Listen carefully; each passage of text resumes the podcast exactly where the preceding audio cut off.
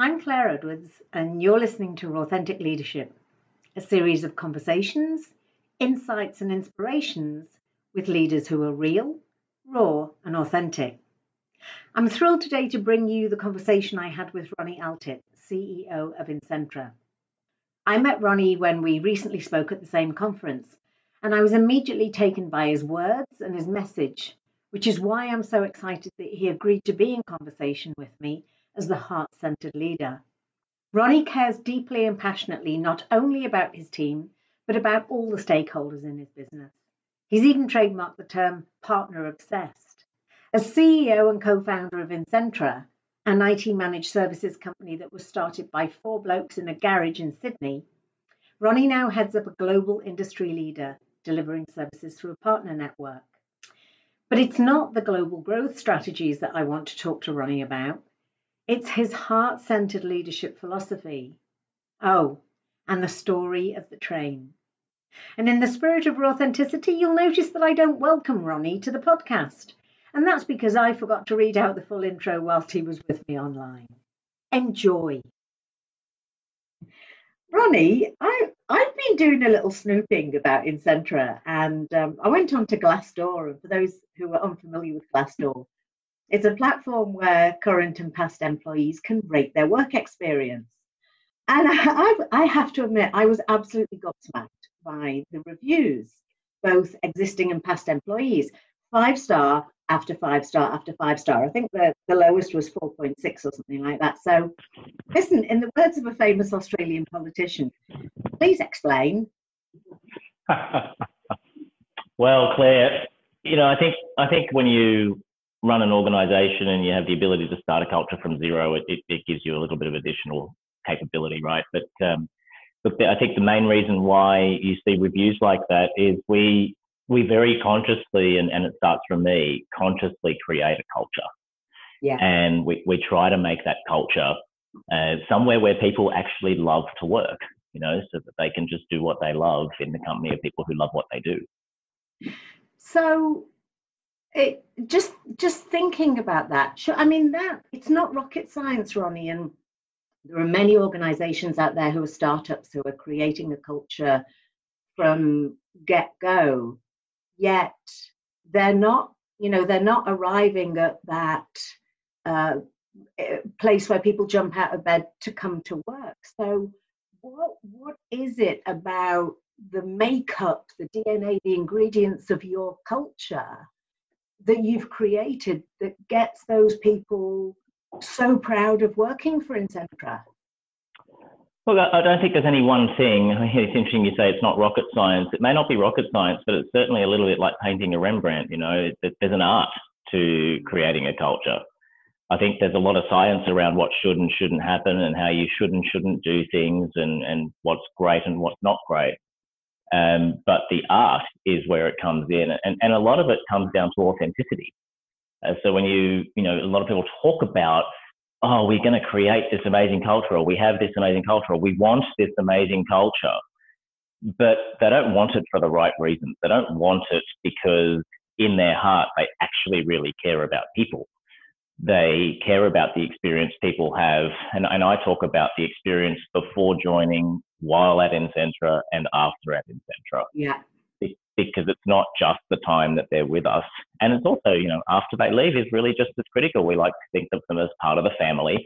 Other organizations may say alumni. Um, for us, it's family. Mm. Um, and, and I've been on a mission. Um, in fact, in, in all teams, you know, regardless of having the, had the ability to consciously create the culture of Insentra from zero, I've had teams where I've been in larger organizations and I've had you know the ability to create a microculture, if you like, within a bigger organization. Mm-hmm. Um, so yeah, to come back to the art, you know, it, it, it starts at the top, right? It has to start with me. Um, and I, when when I, whenever I've managed teams or, or tried to create team team environments, the thing for me is that you know it's not just my responsibility. it's it's yeah. the responsibility of each and every person in the organisation to maintain a culture. I can set the standards. I can set what it is that we want to do. I can identify how we're going to do that. But ultimately, it does come down to everybody in the business all working towards the same goal and understanding, you know, a clear definition of what is the culture, what actually does it do, and that's why I, you know, I, I, I delivered the train story to every single person who started in the business. Ah, the train story. I'm glad. I'm glad you've mentioned that. My goodness, I. Uh, I, I've read through the train story, and to me, it's like a it's a manifesto. And and you're talking about, you know, before people before people join, when they join, and, and after they leave. And it's taking me to um, the, the massive Gallup poll that that was done over, you know, 80,000 employees, uh, sorry, 80,000 managers, 250,000 employees over 25 years. And the number one question that if you know if organizations could say i strongly agree to was i know what's expected of me at work and for someone who's thinking of joining Insentra to read that train story they know exactly what's required of them so can you just share for our listeners i, I want to know how the train story came about how you've built it how you've embedded it because i think it's pardon my french it's bloody brilliant I appreciate that. Um, thank you. The the train story is not something new. It's been around with me for twenty some years. It's evolved, um, that's for sure.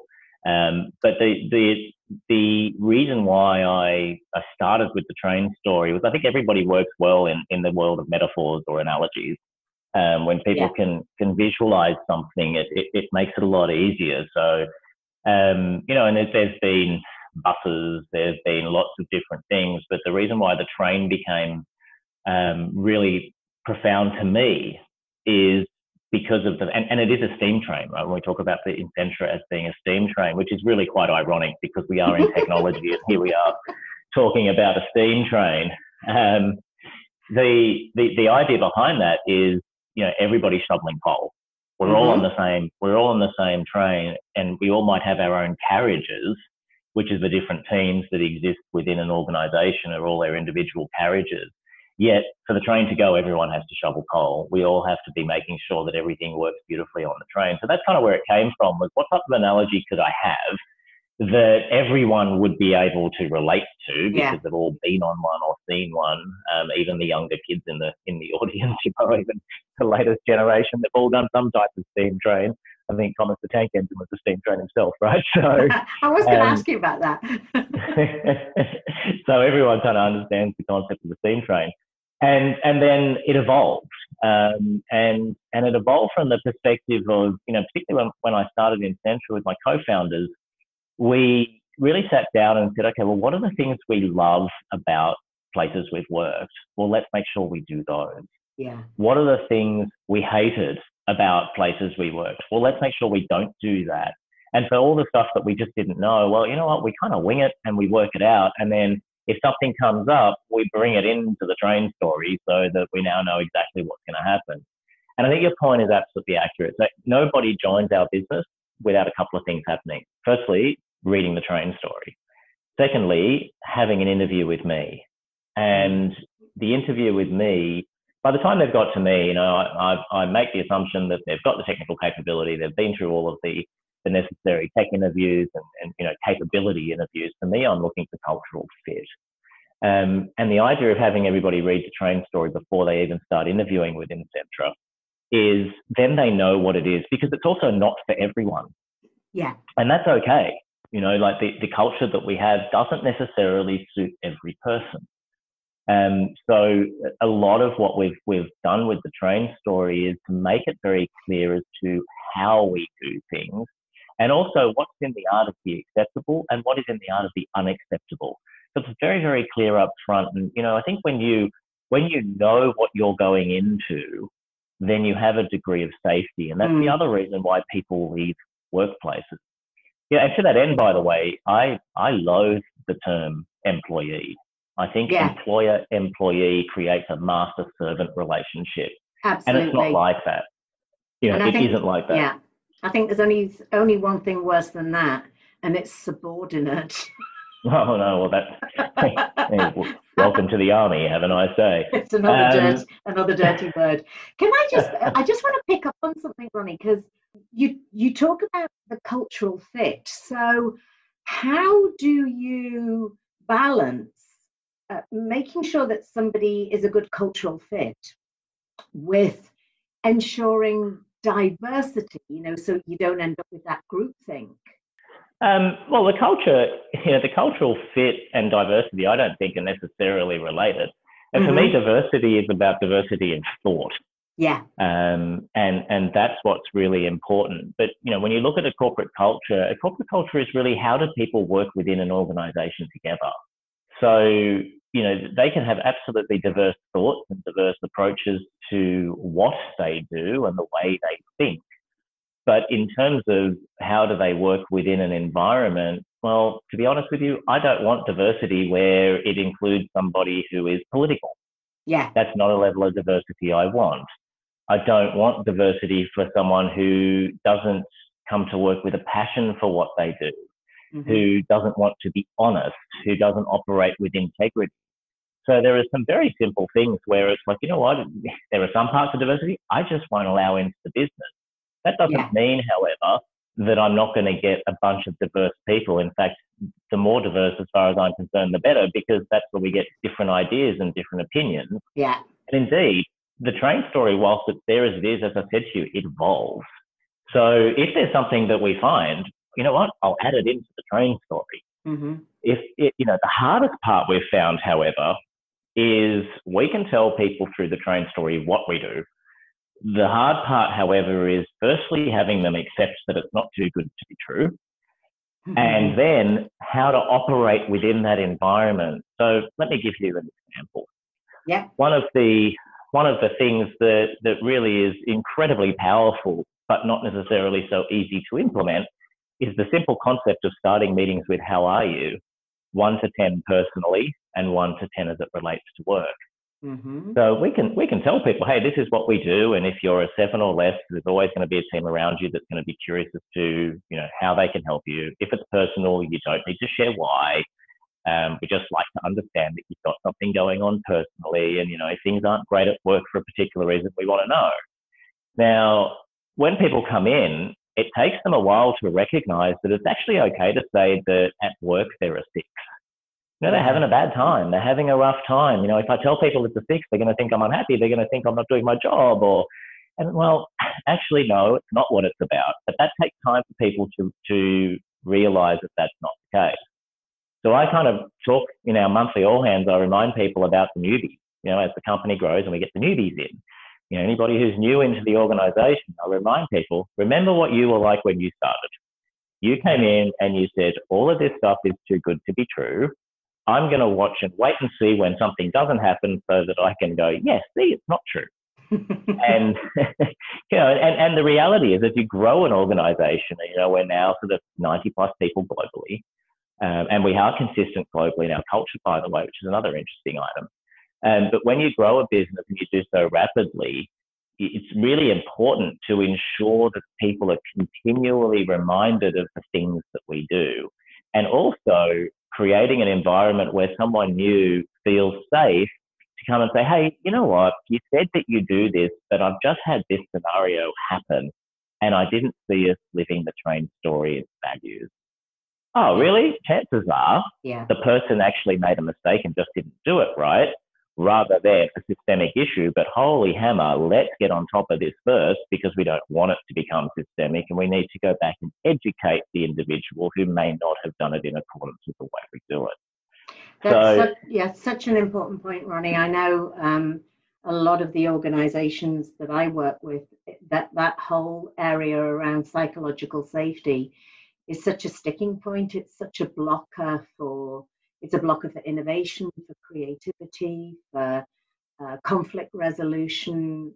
So, you know, I'm just, uh, I suppose, in admiration of that of, of that focus on creating that that safe environment for people to bring their whole selves to work and and share. And I love uh, again your analogy of of the one to ten.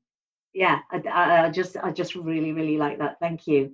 Uh, uh Look, it's not mine. I'll be fair. It's not mine. I picked that up from um, the wonderful Sharon Edwards, who's a, uh, um, a, a lady who I did some work with, and it was mm-hmm. something she she used to do at the start of meetings. And I thought, wow, as soon as I had that first meeting and they did that, I'm like, I'm bringing that into the company. So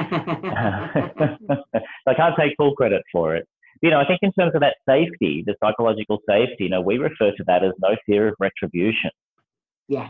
You know, but however, that's also difficult to put it to, to implement. So I can say to people, hey, you know what, come and tell me something that's going on and don't fear that it's going to cause a problem for your job, you know, a problem for your safety in the office, etc.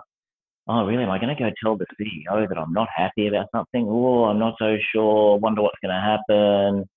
So again, the what is, hey, come and tell us stuff with no fear of retribution getting people to that point takes time. Takes and, time and for them you, to feel. How do you grow that? How do you get them to that point? Authenticity, consistency, mm.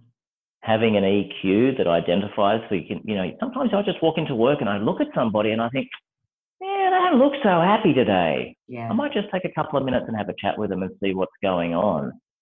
Um, or alternatively, you know, everybody finds somebody at work that they're comfortable with.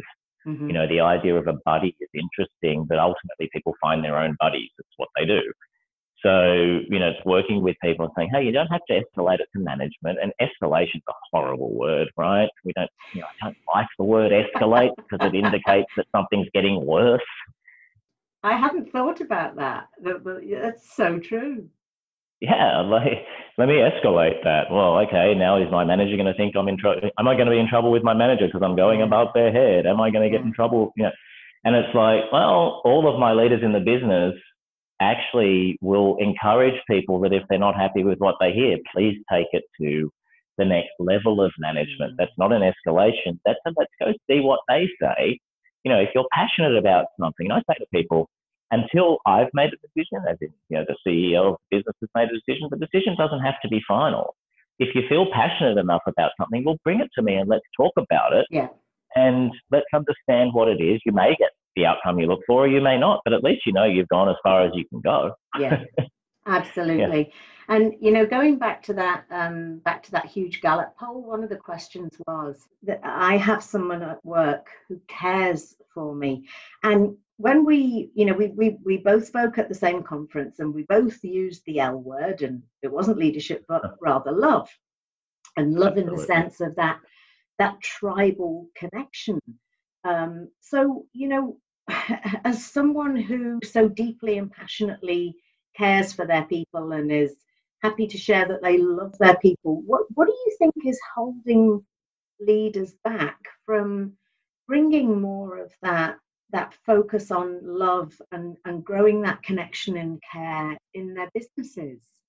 Oh, I think there's many things, and you know, many many different things can impact that. I think one of the things that that's super impactful is the organisation that cares about the bottom line first and the people second. Mm. Um, oh, if I don't hit numbers, I'm not going to have a job. So you know, just get up and get on with your job, or you stop making noise. There's that kind of scenario. There's also the scenario where people don't know how to show love. You know, they think love is is almost a you know a word that's that um, or an emotion that is reserved for their deepest relationships that they have, or their pets, or you know. And I say to people all the time, I'm like, you know, so what's your favorite food? Oh, I love this. Oh, okay. So you have a love for something, and in fact, that's even an inanimate thing, really.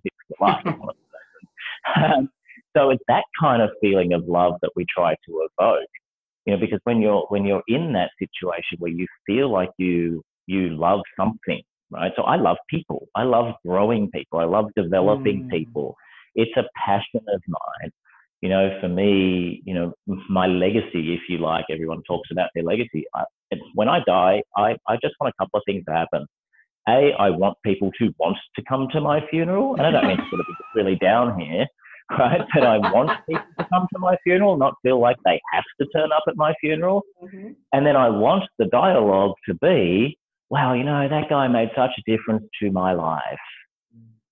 And that's, you know, it's coming from that perspective. And I think a lot of people turn up to work and they do a job. Yeah. You know, I'm going to work to do my job and then I'm leaving. You know, I tell people if you want a job, don't work at Insentra. We're not the place for you. Yeah. You know, if you want a career and you want to work with a bunch of really passionate individuals who are all doing the same, you know, all heading in the same direction, all on the same train, all helping us move where we need to go, then you'll have a ball at Insentra. But if you want to come and do a job and don't get involved, and you know, when I say get involved, it's not like we have all these massive social events, etc., that you have to go to. It's like Mhm. be a part Yeah. part. Bring bring your authentic self into the business and feel comfortable to do so. You know, and, and I think it's taking from the Atlassian concept of no brilliant jerks, right? Yeah. Yeah. You know, like just just be a good person. And and I think you know it's interesting. In when I was reading the train story, and we talk about the heart-centered leader, and we talk about care and love. Um, the, but it, it also includes boundaries, and that's what I love about when you're saying, you know, these are our values. These, these, these this is the way that we work. And if you want to be political, and if you want to say it's not my job, then I'm going to throw you off the train and not even wait, not even wait for a platform. I loved that. But again, and uh, you know, it, it's about people knowing where they stand.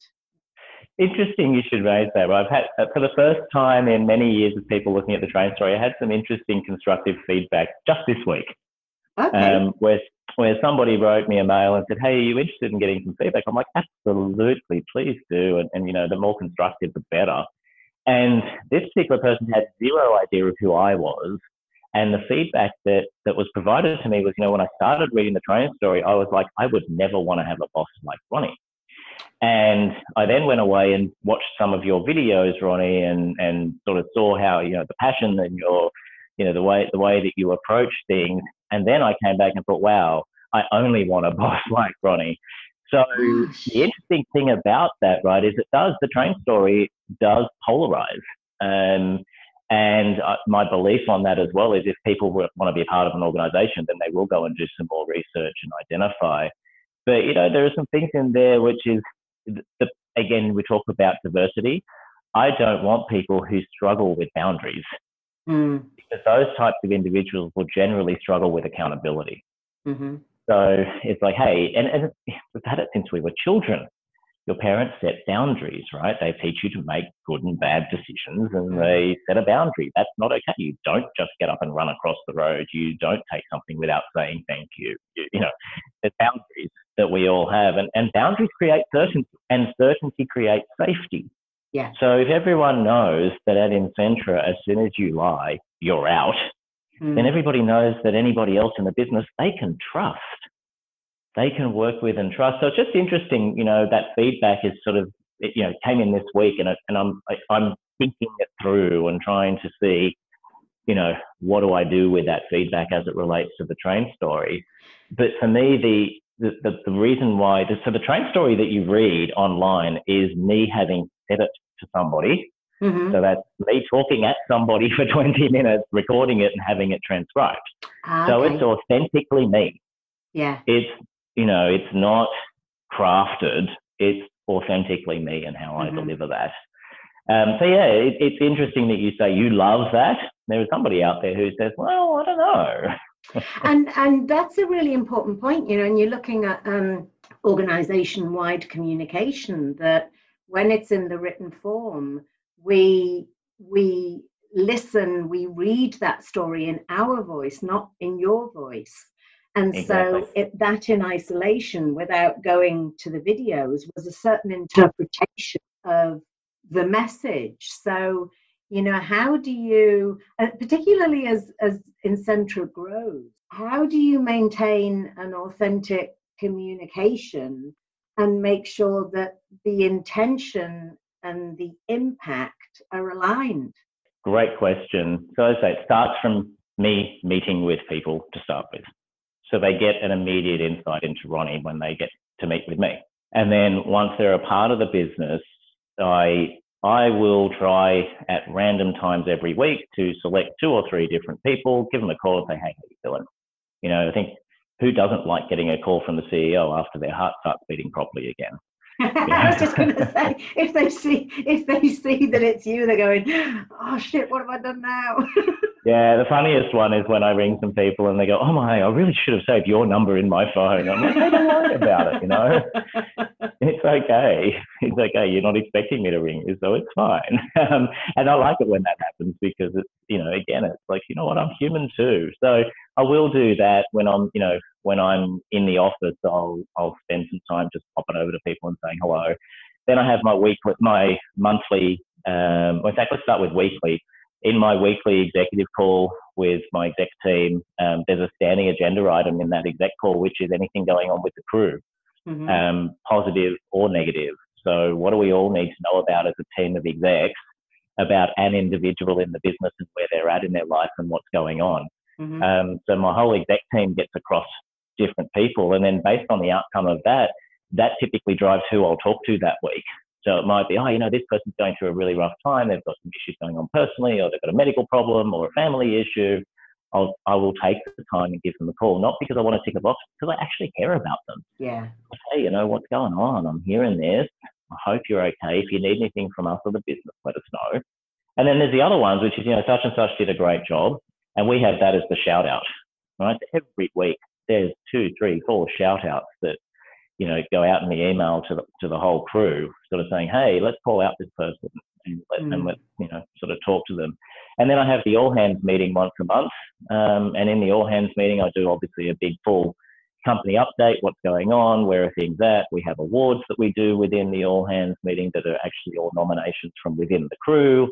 Um, and in that in that all hands session, I will pick one section of the train story, or I'll choose one value and I will unpack that um, with people. And if something has happened over the previous month, I'll use an example of, hey, this is what happened as it relates to this. So let me explain to you all how it works. And if people keep hearing that regularly and there's continual reinforcement of yeah. what we do, then it starts to become part of their own way of doing things. And I say culture starts at the top with me. Mm-hmm. It percolates from the bottom and it permeates within. So, i.e., every single person in our organization is responsible for maintaining our culture. Yeah. If something changes in our culture and someone comes to me and says, Ronnie, you know, the culture's really changed, I will, first thing I'll do is ask them to take their phone out, put it on selfie mode, have a good long look and say, what did you do to stop this? because, you know, in the words of General David Morrison, the standard you walk past is the standard you accept. Oh, so you're, yes. you, know, you are all empowered and all able to manage and maintain our culture. So there's the, we don't do it that way here. Let me explain to you why. Mm. No, that wouldn't happen here. Please don't feel like that would take place. Or alternatively, I thought we didn't do it that way. Why is it happening that way? Mm. Make sure that you let people know. Don't sit there and just watch it happen because then it will then it will start to become the new normal. Yeah, and, and I think you know that that's an absolute critical element that your values are not something that's just stuck on a wall or above the door or what have you, but that you continually reinforcing the story of who you are and, and why you do what you do and what your, your norms and values are. And I, I wanted to ask you a question because you've got you've got I mean how many countries are you in now, Ronnie? Uh, we have people physically in five countries. In five countries. So with people working virtually, you know, again, I've had experience of organizations where it's the um, the dropout rate of people in the virtual offices is quite high because they just don't feel part of the tribe. So how mm-hmm. do you how do you manage that? How do you manage to keep those people connected and part of the family? Um, look, in multiple ways. Obviously, technology really makes that a lot better now with you know scenarios like Teams, etc. So our mm-hmm our international teams, a lot of whom do work at home, we only have one physical office being our, our Sydney office. Those who work at home are always on video calls with their colleagues. So if there's a call, try and make it a video call if you can. Yeah. There's regular meetings that happen, um, you know, team meetings. In fact, our US and UK teams get together and have virtual beers once a week, um, where they sort of sit around, it. crack a beer open, and have a chat with each other. And then, you know, for those offices where we don't have people, we try to make sure that um, we bring them together at least once a year. And so, for example, in January, I have the UK and the US teams all coalescing in New Orleans, and we'll do an offsite in New Orleans. Um, and it'll be the same offsite that we'll do for our Australian crew. So that, you know, if, the reality is if I'm not paying rent, I'd rather take the money I was paying on rent and, and use it on the people, you know, I, to have them come together. I, I, I just want to stop you there. Can, can you repeat that? Because that was that is such an important message. Yeah, I'm not paying rent. If I was paying rent, then I would have to waste that money. But if they're all working at home, I could take the money that I would otherwise spend on rent, and I can use at least some of that to bring everybody together and do team events. So in, in the UK, for example, our team in the UK gets together physically at least once a quarter, at least. And when I say, you know, the UK, that, that, that includes Scotland, right? So we've got people who live a few hours out of London, uh, but at minimum, they all get together and they all spend an afternoon and an evening together, have a meal, and they all go back and do what they do. But they just maintain that physical connection. Mm. Um, and yeah, and when they when they join the organisation, once they hop on the train, they know they're going to be working from home, and we. You know, we sort of say to them, hey, if you ever feel lonely, if you ever feel like you're out, just let us know. You can always come back and you can always fly into somewhere if you're in the US. You can go and see yeah. people.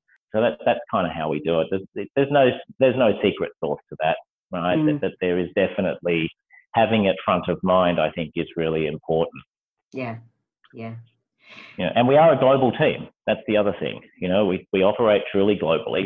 The culture, I can tell you very confidently, is identical in the US and the UK both of my leaders in each of those locations are equally passionate about culture.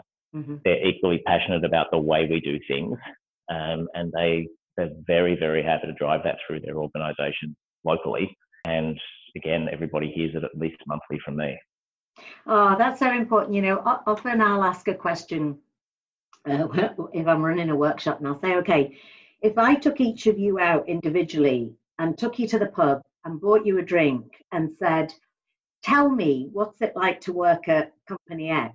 What sort of responses would I get? And so often it's a it's a different story it's a different description it's a different you know and so to hear that that you you know a, a, achieve that um, that unified culture that you i mean and, and i think microcultures are fine so long as they still support the values but to have that you know that essence of of culture globally, um, I think is absolutely fantastic. And I, I, I want to go in a little bit deeper, if you don't mind. Maybe uh, ask ask for some courageous vulnerability, because you mentioned earlier on about you know you got together with your co-founders and you said, okay, what was it that we loved that we want to keep, and what was it that we didn't like about where we worked that we don't want to keep. But I I want to know about Ronnie and you know what was how else maybe in your life have you been influenced to be so passionate and caring about people or, or uh, look were you just born loving. Yeah you know you made me think of a time with my uh, my eldest son. He's now 21 and when i first took him to karate and he was in a karate competition and after his first karate competition his sensei came to me and said you know what? This kid's built for loving not for fighting. So wow. I think I think he might have got some of that from me and some of it from his mum too. So yeah, look, I, I am a lover, not a fighter. You know, and I mean that in a physical sense. I'm certainly, you know, I'm I'm out there. I'm competitive. At the end of the day, I'm an entrepreneur, right? So I'm I'm dynamic, and I like to do lots of different things, and we'll push the boundaries as much as I can. Try different, you know, to try getting things out of the norm. Um, but I think a lot of it also came down. I, I did have a great childhood. I did have, you know, raised in a really loving environment. But a lot of it came down to having worked for some real, and I'm going to use the word assholes, mm. um, and you know, and having worked for some real gems of individuals.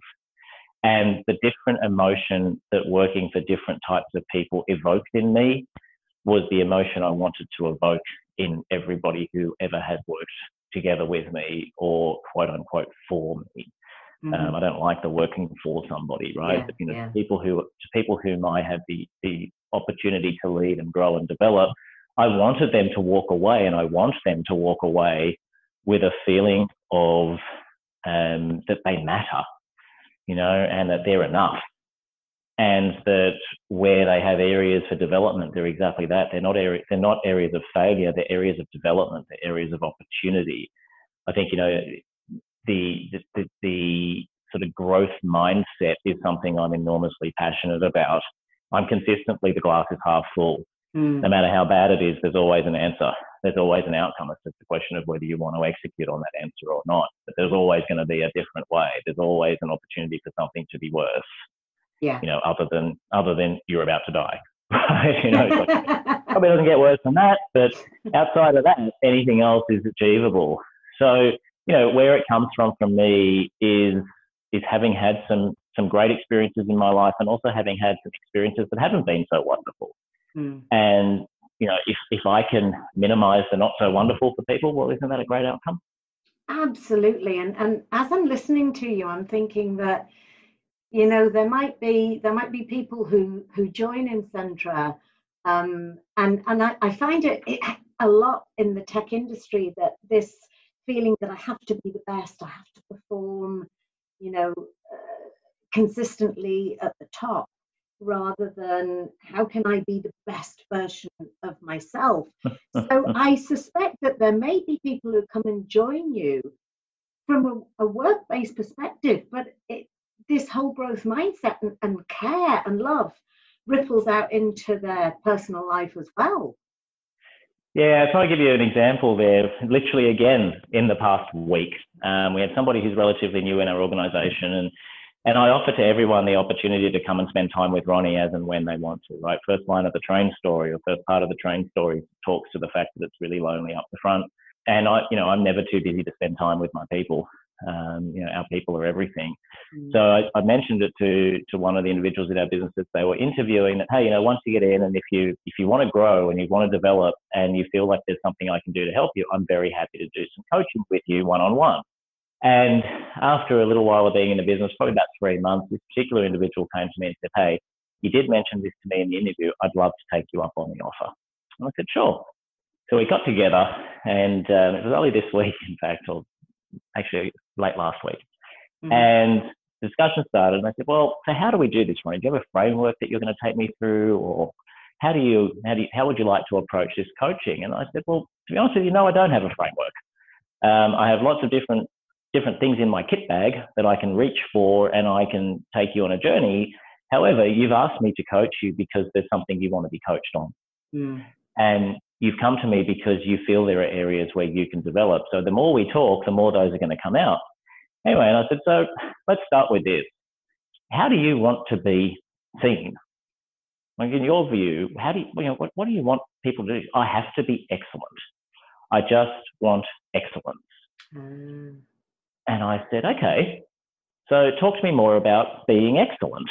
What does being excellent mean? And we've had a bit chat about that. And I said, so do you think you'll ever be excellent? And that really stopped them in their tracks.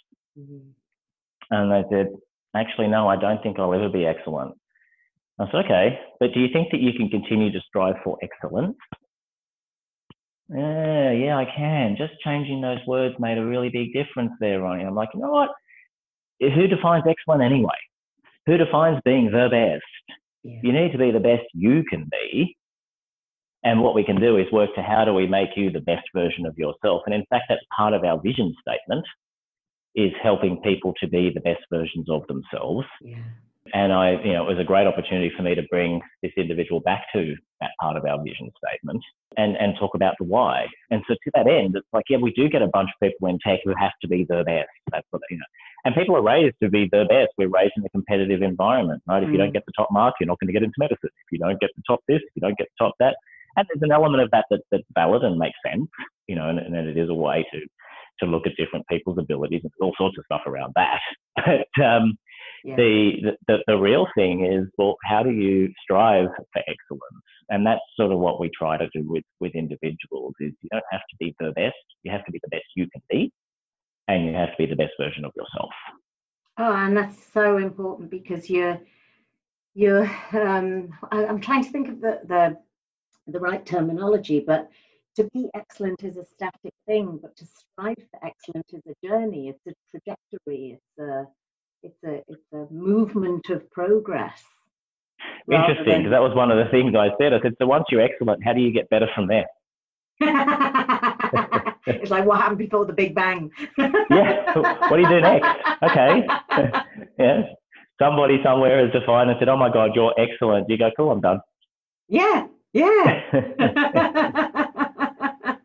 Nobody would invent anything wonderful if they felt that they were excellent at the time. There'd be no improvement. There'd be no innovation. But yeah, that's excellent. You know, we have a light globe. Yeah, that was excellent. Now we have LED light globes. Okay, we've yeah. got a new level of excellence. Yeah.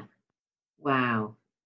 And slight, slightly left field, but talk, talking about um, innovation, creativity.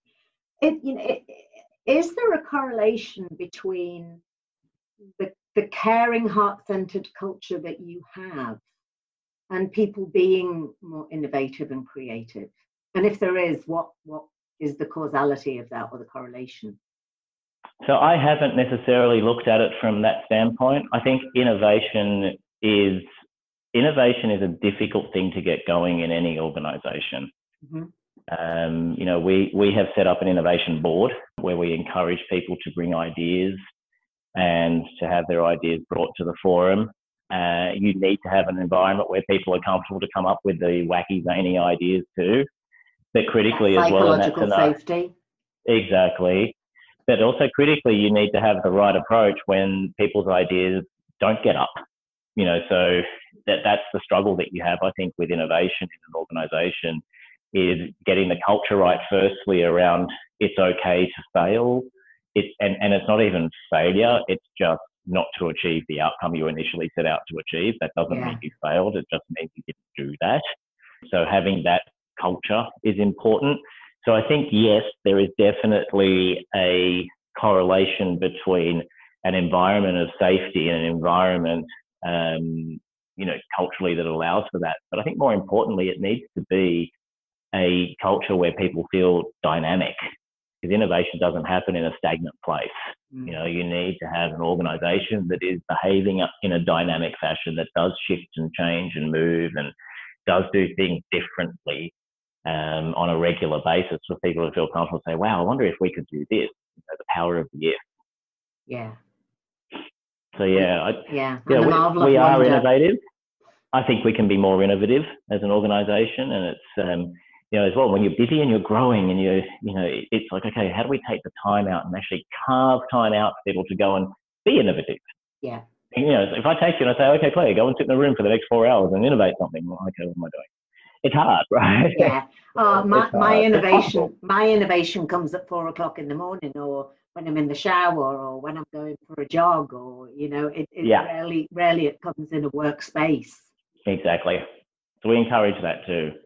And we also encourage people, you know, we, we incentivize people too. So you come up with something and we go do it, then we're going to pay you a part of whatever we receive for that. Great. Yeah, so there's a return on the innovation too for them. Absolutely. I mean, what a you know, in in your experience of, of, of growing this culture, what a if for people who are listening from this and thinking, you know, gosh, that's it goes back to something you said earlier. You know, I really, I really do want this culture. Um, but then deep down, when we go underneath the waterline of the iceberg, it's you know, what are the drivers?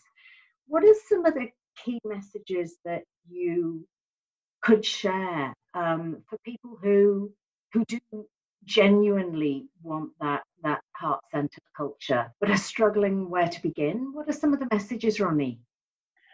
Um, I would say decide what you want that to look like. Firstly, you know what I want a great culture. Cool, define it for me. Yeah. You need to have a consciously created culture, not just uh, oh we want to create a really great place to work and we want to make it fun. And okay, well how are you going to do that? So I think it starts with you know, it's really why, what, how, what if. Right? Why do you want to do this? What do you want to do? How are you actually going to go and do that? And what happens if it doesn't work? What are you going to do? What are the things that are around that? So mm-hmm. I would mm-hmm. definitely be saying to people, start from that perspective. Don't bother trying to create a great culture if you're going to do it to tick a box, then you're going to do it. You know, if, if you truly don't believe what Richard Branson says, which is look after your people, the people will look after your clients, and therefore your bottom line, then don't even bother. Yeah. don't even bother. You have to be of the opinion. And I tell our clients, you're not my number one priority. And their faces drop. It's really the most hysterical thing. so you're, at, you're not my number one priority until one of the people in our crew who are my number one priority tell me I need to make you my number one priority. And then I will make you a priority over them. But otherwise, my crew are the priority. And if I get that right, you probably won't ever need to come to me as to be a priority because my crew will do it the right way. Yeah. And I want a crew of people who go out. We're in a services game, right? I want people who go out and when they do get called by Claire down to the pub after having done a day's work and have a drink and they say, So, what's it like? I want them to consciously and, and comfortably say, I love where I work. Yeah. I love what I do. I love where I do it. And I love the people that I do it with. That's, that's what I want as an outcome. So again, it's, it's what's the outcome that people are looking for when they're, you know, looking to create a culture. And I think a lot of people struggle with the how do I deal with it when it doesn't go the way I want it to go. Mm-hmm. When people don't do the things in the way I want to do it. And that becomes about consistency and authenticity. Yeah. So if you say to somebody there's no fear of retribution, and then one person comes in and has absolute retribution for having done something, you know, that, that's really terrible. In my view, is if someone doesn't do something illegal, if they don't do something nasty, if they don't do something consciously to be a problem, then you know what? They probably didn't mean it. Mm. So if they didn't mean for this to be the outcome, well, let's work with them as to how it happened and then fix it and move on. But you've got to start from the perspective of people are actually largely good. Mm. And you also need to be a leader that says when there are people who aren't good and are bad eggs, well, then we're not going to have them here. Yeah, I've and seen, I have I've seen no too many teams. I've seen too many teams go toxic because they're tolerating one bad egg, or mo- or moving them around to different departments, which is beyond me. I don't never understood. Who wants to tolerate people at work? I mean, yes, you're not going to get along with everybody, but tolerate is a whole different level. Yeah, You know, who Yeah. wants to accept behaviors that just just aren't okay? But if you don't set, and this is why the train story is there. If you don't tell people what behaviors are okay and are not okay, well, then how do they know what's okay and what's not? exactly. So, okay, I'm going to put you on the spot here, Ronnie. Before we go, have you got an example of when you've stuffed up and you've had to fess up? yeah, we do. We do. We had somebody in the organisation who was covering for someone on maternity leave. hmm They didn't realise they were covering for someone on maternity leave for some reason. And their manager knew that the maternity leave person was coming back and said to call them into a room and said, Hey, listen, you know what? Thanks very much. We've been doing this maternity leave, but we don't have this um, role for you anymore. And let them go that day. And I had no idea this was going on. hmm And it came to my attention. I'm like, you did what? you, you, you did what?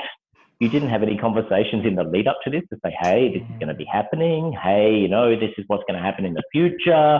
You called someone into a room and said, right, thanks for coming. You must be kidding me. So I immediately got on the phone to that individual, got them straight back into the office and said, hey, you got another three months with us. Wow. I want you to stick around for the next three months. I am so very sorry. This is how it happened. It should never have happened this way. Someone made a really big mistake in doing this. We totally screwed up. I'm so very sorry. And then I actually told the company about what we did. Yeah. I told the whole company, I said, hey guys, this is what happened. We totally screwed up and this is what we've done to fix it.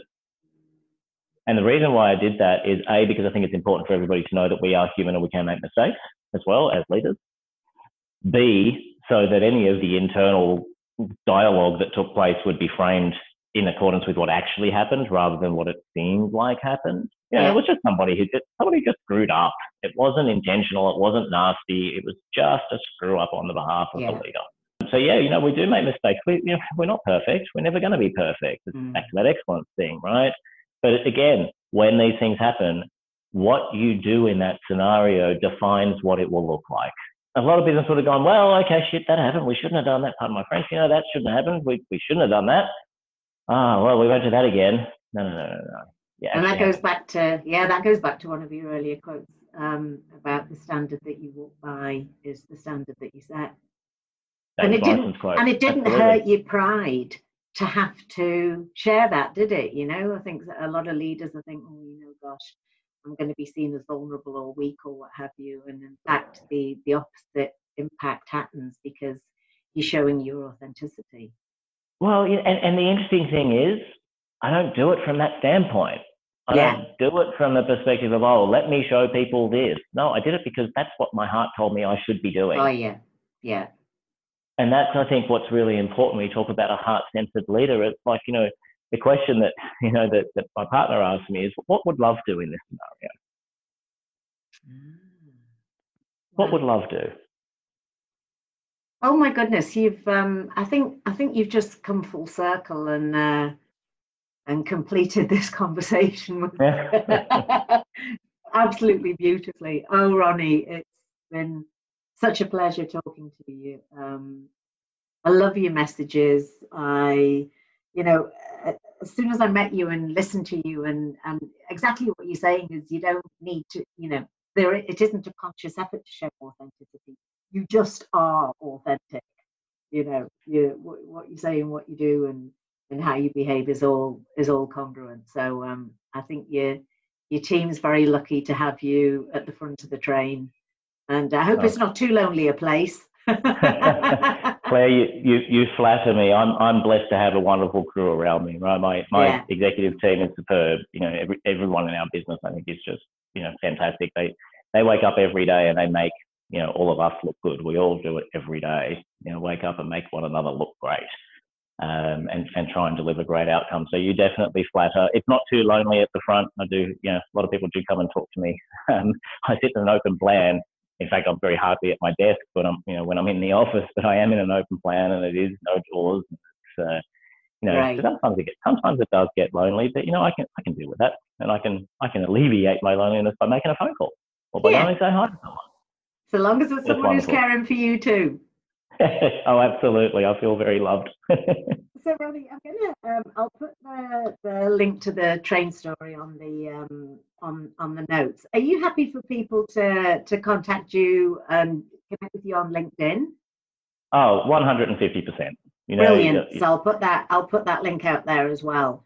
Um, yeah, most definitely. Thank and any and all feedback is welcome, you know. And if, if people yeah. want to have a chat, I always say never say no to a coffee. So if people want to have a chat, I'm very always open to having a chat. Excellent. Thank you so yeah, much, you. Ronnie. Go no, well. thank you for the opportunity. It's lovely to chat with you. Yeah, it is. It's great. It's a great way to uh, to start my Friday. well, you enjoy Friday and the weekend. Cheers. Go well now. Cheers, Claire. Bye bye.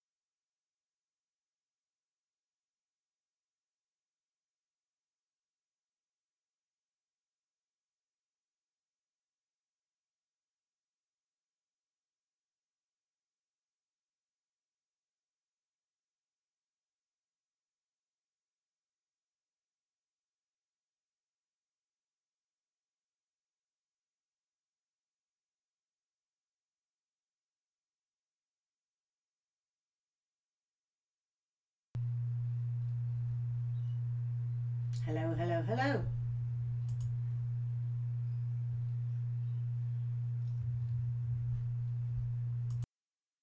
Hello, hello, hello.